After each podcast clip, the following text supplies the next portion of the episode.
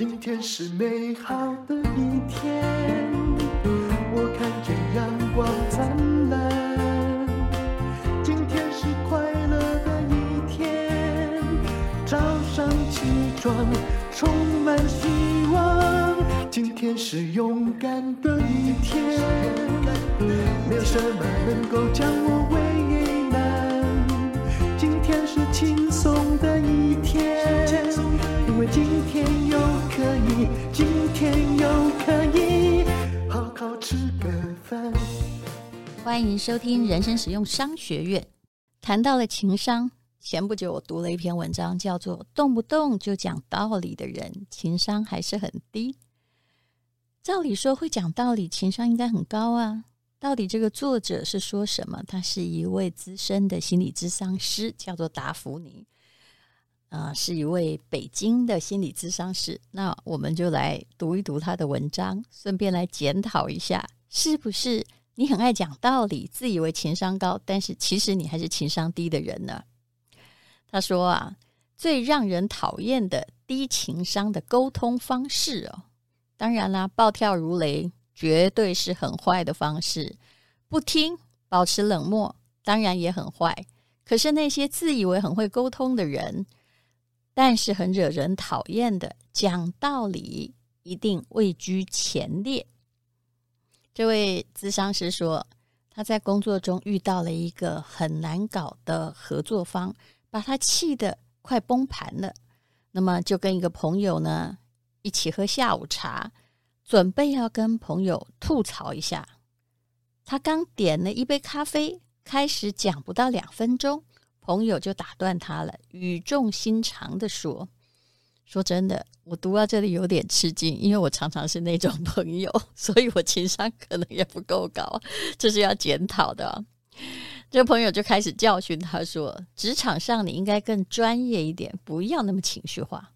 还有，面对这种人，你就不要生气啊。”跟他生气你就输了，还有呢，你还是表现的硬一点好了，不要让他觉得女人在职场上好欺负。听完这段话之后，这位也是念心理的人说：“哎呀，他喝了一口咖啡，觉得他什么都不想讲了。我们是不是也会这样呢？当然，也许别人急着抱怨，但那时候你真的没有空听，那么你就要告诉他原因何在。”可是，当一个人很想抱怨，而且他也不是常常在抱怨，而你就跟他讲你抱怨是不对的，其实有一点不通情理啊。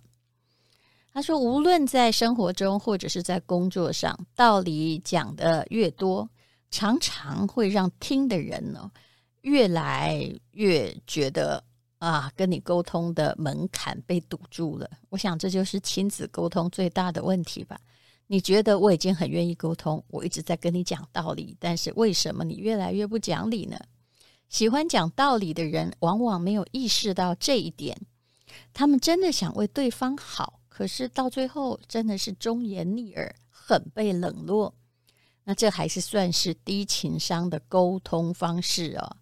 别人呢，越跟你倾吐，越觉得很委屈，你讲的话也让他觉得很厌烦。他这样讲是没错的，其实。我也很怕别人教训我，跟我讲一堆老生常谈哦，然后说应该要怎么样啊？哎，我心里的反抗心也就起来了啊。其实每个人的问题可以自己找到答案。他在跟你沟通的时候，他其实是在跟你讲感受，而你不应该一直讲道理。这也常常出现在男性和女性沟通的问题。女性只是想要跟老公或者是男朋友说她的委屈。可是呢，这个老公或男朋友马上就开始跳起来当导师，说：“那我告诉你应该要怎么做。”或者他就会说：“哦，这就是你的不对了，你老是这样。”哎，结果呢，人家的情绪还没有平稳哦，又跟你这边又吵起来了。什么叫做高情商呢？就是要对人的情绪和感受要有一点同理心，而建筑在这种。有感受的基础上，有一系列的应付的方法。那在人际处理上会比较有分寸，让人过得比较有舒服哦。低情商的人比较没有感受力，所以也许你很会讲道理，但是你不会感受哦。那有些人呢，会说自己很直，其实呢是对人对事的感受照顾不周哦，只会用很僵硬的道理或沟通方式，就显得自以为情商高，其实还是很低。不过话说实在了，常常很希望别人体会他的感受的人，其实也应该问自己的内心：你是不是自信心不够，老是在讨拍？那如果你老是在讨拍的话，呃，大家也会习惯你的模式，最后会发现你怎么是个讨拍的无底洞啊？干脆不要给你拍，因为你也没做出什么真正的好事来嘛。好，在这里呢，哎，我也不要替呃我们这种爱讲道理的人说话了。那那这位心理师举了一个电影里面《大话西游》里面唐三藏念经的说教，我相信唐三藏虽然呃是个。呃，《西游记》里面的伟人呢？可是如果他出现在你的日常生活周遭，你也一定会受不了的。唐三藏他在说话哦，在《大话西游》里面很像念经说：“喂，大家不要生气啦，生气是会坏犯那个贪嗔痴的嗔戒的。”哎呀，孙悟空你也太调皮了！不是跟你说不要乱丢东西吗？那个月光宝盒是宝物，你把它丢掉了会污染环境，砸到小朋友怎么办？就算砸不到小朋友，砸到花花草草也是不对的。对对对对对，句句都很有道理哦。但是它就是很像一个妈妈或一个婆婆。如果我们是孙悟空的话，你一定想翻个筋斗云，赶快滚到天边去啊！所以，如果我们一直觉得自己很有道理，但是别人很不想接近你，你就要检讨一下了。这个还是叫做情商很低。只会讲道理的人，我们来仔细分析他的人格，还有他的性格，他就活在应该之中，而不是真实之中。其实这样的人是不好亲近的。那在我们的成长过程中，如果早年的养育者对我们只讲道理、只提要求，不关注我们的情绪感受，我们就很容易发展成一个过度应该的人。其实这个很容易在严格的公务人员家庭或军人家庭中看到啊。他们看见的是应该，嗯，然后会忽略很多别人的感受。这些过度应该总是表现在啊，一人应该应该怎么做，你应该应该怎么做，我应该怎么做，还有他应该怎么做，听起来像绕口令啊。反正。任何的事情出现了，他不会太有弹性，他也不会理解别人的感受，他只会注意到，哎呀，你不应该啊。那这些人呢，在被养育的过程之中，他的双亲跟你的连结，并不是透过情感，而是透过要求，动不动就会会说这对这错，黑白很分明啊啊，动不动就讲道理，那么就会让这小孩的。情感感受能力没有得到充分的引导和发展呢，然后很早就赶快去找标杆，找一些道理来指挥你的人生呢。比如说呢，啊，在大人他们的意识里面，小朋友要好好吃饭，就算吃饱了，哎呀，给你夹菜你也应该吃。那小孩应该要很安静啊，就算很伤心的，他也说，男生应该不要哭。小朋友应该是不抢玩具，要分享啊！其实很多事情并没有这么的应该。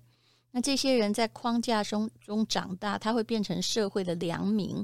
可是长大之后，也会采取这种模式去跟大家进行互动，用道理来连接。在沟通的过程中啊，那个老生常谈，那个道理就先冒出来了。他看不到。别人活生生的内心感受，也常常就得罪了别人了。不过，这种很教条化的人，其实在现代化社会是很不受欢迎的，因为别人会说：“哎，这个人虽然自己行得正、坐得直，可是就是很迂腐，还是不要跟他讲好了啊。”他动不动就会拿应该或不应该。那么，在老师的家庭长大的小孩，也常常意识到啊，就是呃，哎。就爸妈明明是老师，很会教小朋友，为什么跟你感觉很不亲近？因为他动不动也是用看学生的角度在看你应该和不应该。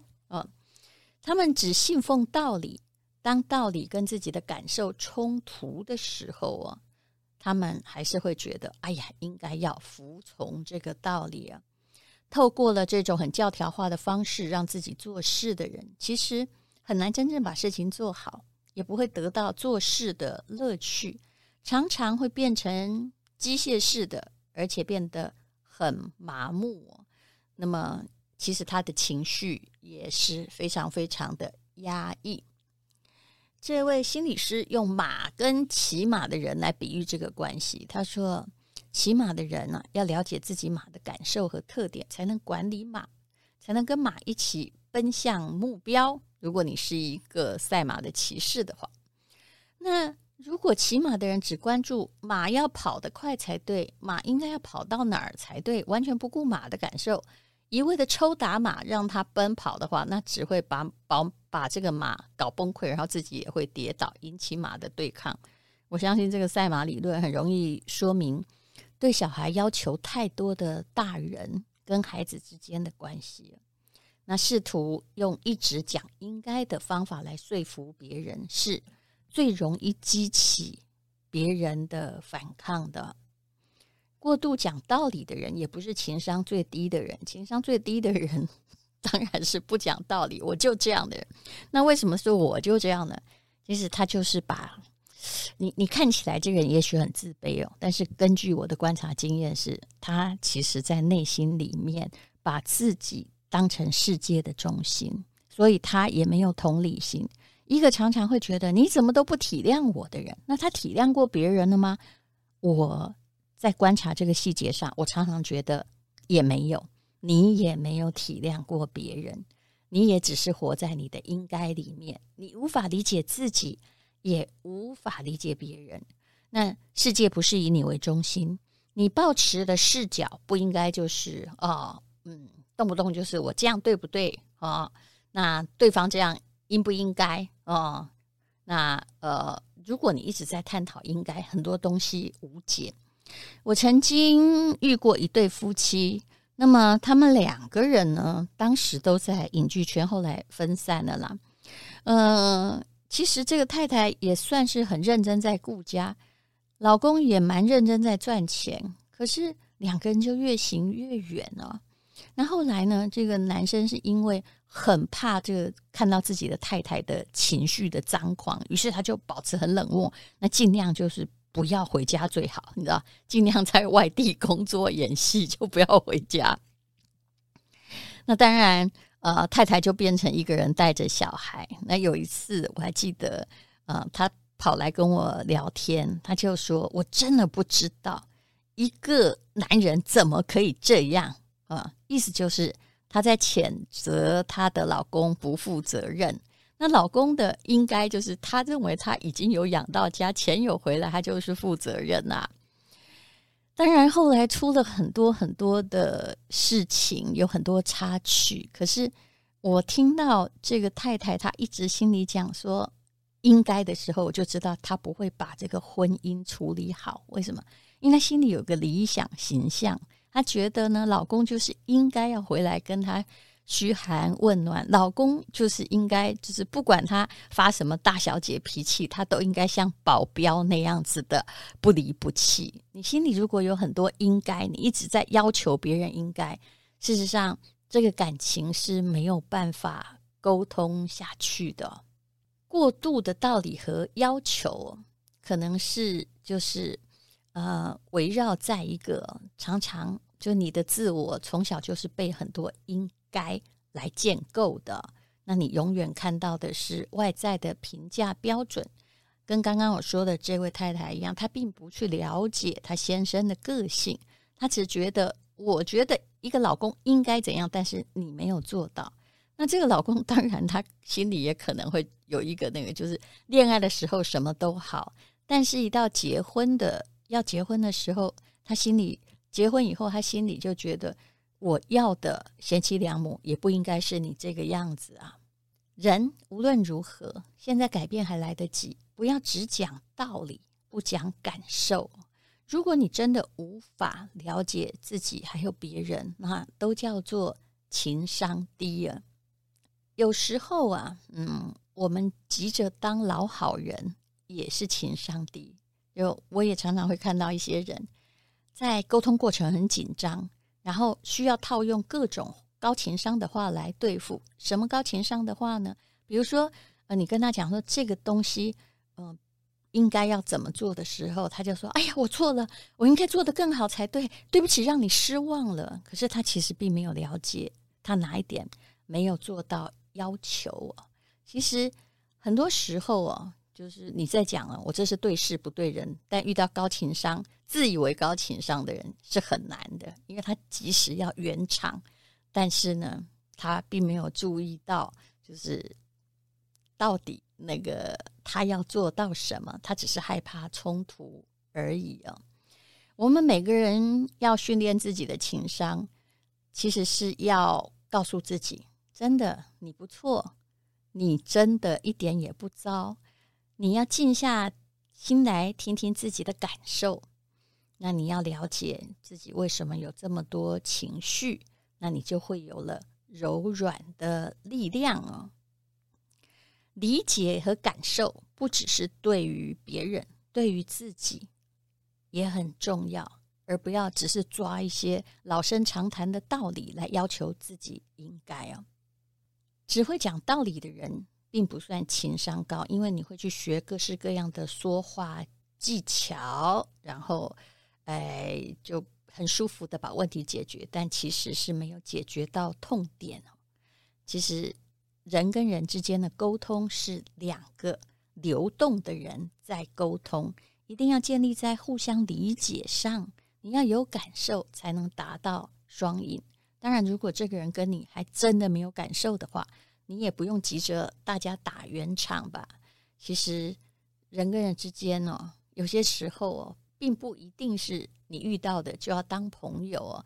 你也可以不要沟通啊啊，圆满的结束谈话之后就离开了。有时候情商高也是用来砍断感情的。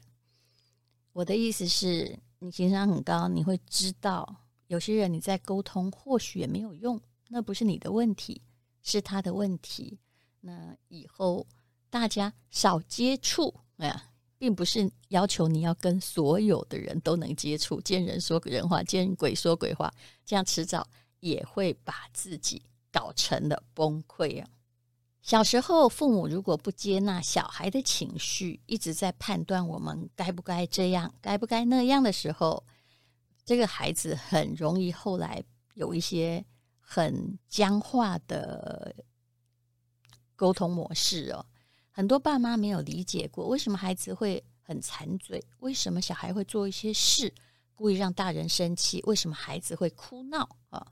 那为什么孩子突然会不懂礼貌？可是呢，都告诉你应该，那理解了之后才有助于解决问题。我们对这世界的认知。必须要整合所有人的感受来进行，这绝对不是一个空洞的道理，或只学一个死板的方式就可以应付的。那你要更有弹性，你的心必须比较柔软，有柔软的心才叫有同理心，这才是真正的情商。对自己跟对别人都一样。当你沮丧的时候，你是不是会鼓励你自己呢？当你很忧愁的时候，你有没有办法找一些小事情让自己开心起来？那当你喜欢的人在痛苦的时候，你有没有办法去倾听他？哎，不一定要拯救他哦，因为我一直相信人大概只能靠自己来拯救的。所以无论如何，你必须要有一些基本的情商，要学会跟自己沟通。好，那现在呢？这是广告。早鸟价的最后四十八小时了。心理学博士张怡云博士在教你人生成败决定在情商。那我也会提供我的江湖看法哦。情绪无法自控、容易暴跳如雷的人，当然需要上情商课。但是我知道这些人反而不会来上。但如果你是情绪过度平静，什么都觉得哎呀也没关系啦，但是事实上心里没有办法自我振奋的人，也需要情商课。没有意志力是情商的问题。不能面对挫折，当然也是想要寻找生存的动能哦。我觉得情商课应该就是生活的太极拳吧。那么张怡云博士呢，跟吴淡如一起，他用很系统、很逻辑的方式教你培养出好情商，而且在课程之中，你也会看到整堂课的 PPT。人生成败决定在情商，情商多一分，人生顺遂十分。早鸟价的最后召集，那你会学会至少八种能力：自信力、情绪稳定力、愤怒的管理能力，还有自我的管理能力、自律的能力、压力管理。而且呢，你会为自己制造源源不断的动能，还会解决冲突。刘轩也会在最后一堂课来助阵，告诉你怎么样制造一个可以沟通的和乐家庭。现在。还来得及，你会看见生活的转变。那么，请你看资讯栏的连接，如果输入一个号码，还可以折两百元。最后四十八小时的早鸟召集令，谢谢大家。目前有二分之一的课程已经上架，可以马上学习。其他的呢，会依序出现。天是勇敢的一天，没有什么能够让我为难。这是课程的广告。很多人在讲情商，但是只有张怡云博士可以很系统的、有逻辑的教你培养出好情商。他也是很多的心理师的好老师。他是我的高中同学，乔治亚理工大学心理学博士，也是台湾第一个提出情商理论的专家。现在是享誉国际的心理学家。他跟我一起开设了这堂课，让你内心强大的情商必修课，就站在他原来有的系统上面，然后我们把一些故事生活化了，绝对不会让你听得很无聊，深入浅出。课程内容包括自信力、情绪稳定力、愤怒的管理能力、自控力。压力管理，也就是如何让你越压越有力。听了是不是觉得，嗯，你就需要这个？还有积极是学来的，还有抗挫力。其实没有所谓失败，只有晚一点成功。你应该要这样告诉自己。但是怎么样告诉自己？只有要用有效的方法，你才能够真正的吸收进你的耳朵跟你的心里。这就是心理学家的努力。还有。解决冲突的努力，千万不要说自己不吵架。怎么样学会啊？越吵感情越好，正面的看待冲突，这些都是要学的。人生的成就高低决定在情商。如果你要幸福人生，你一定需要这堂让你内心强大的情商力必修课。请看资讯栏的连接。目前还有早鸟价，只要两千多元，请你看资讯栏的连接。人生实用商学院的朋友，我们还提供你两百元的优惠券，可以登入课程，要求减免，这样你就可以成为一个情商高的好学生哦。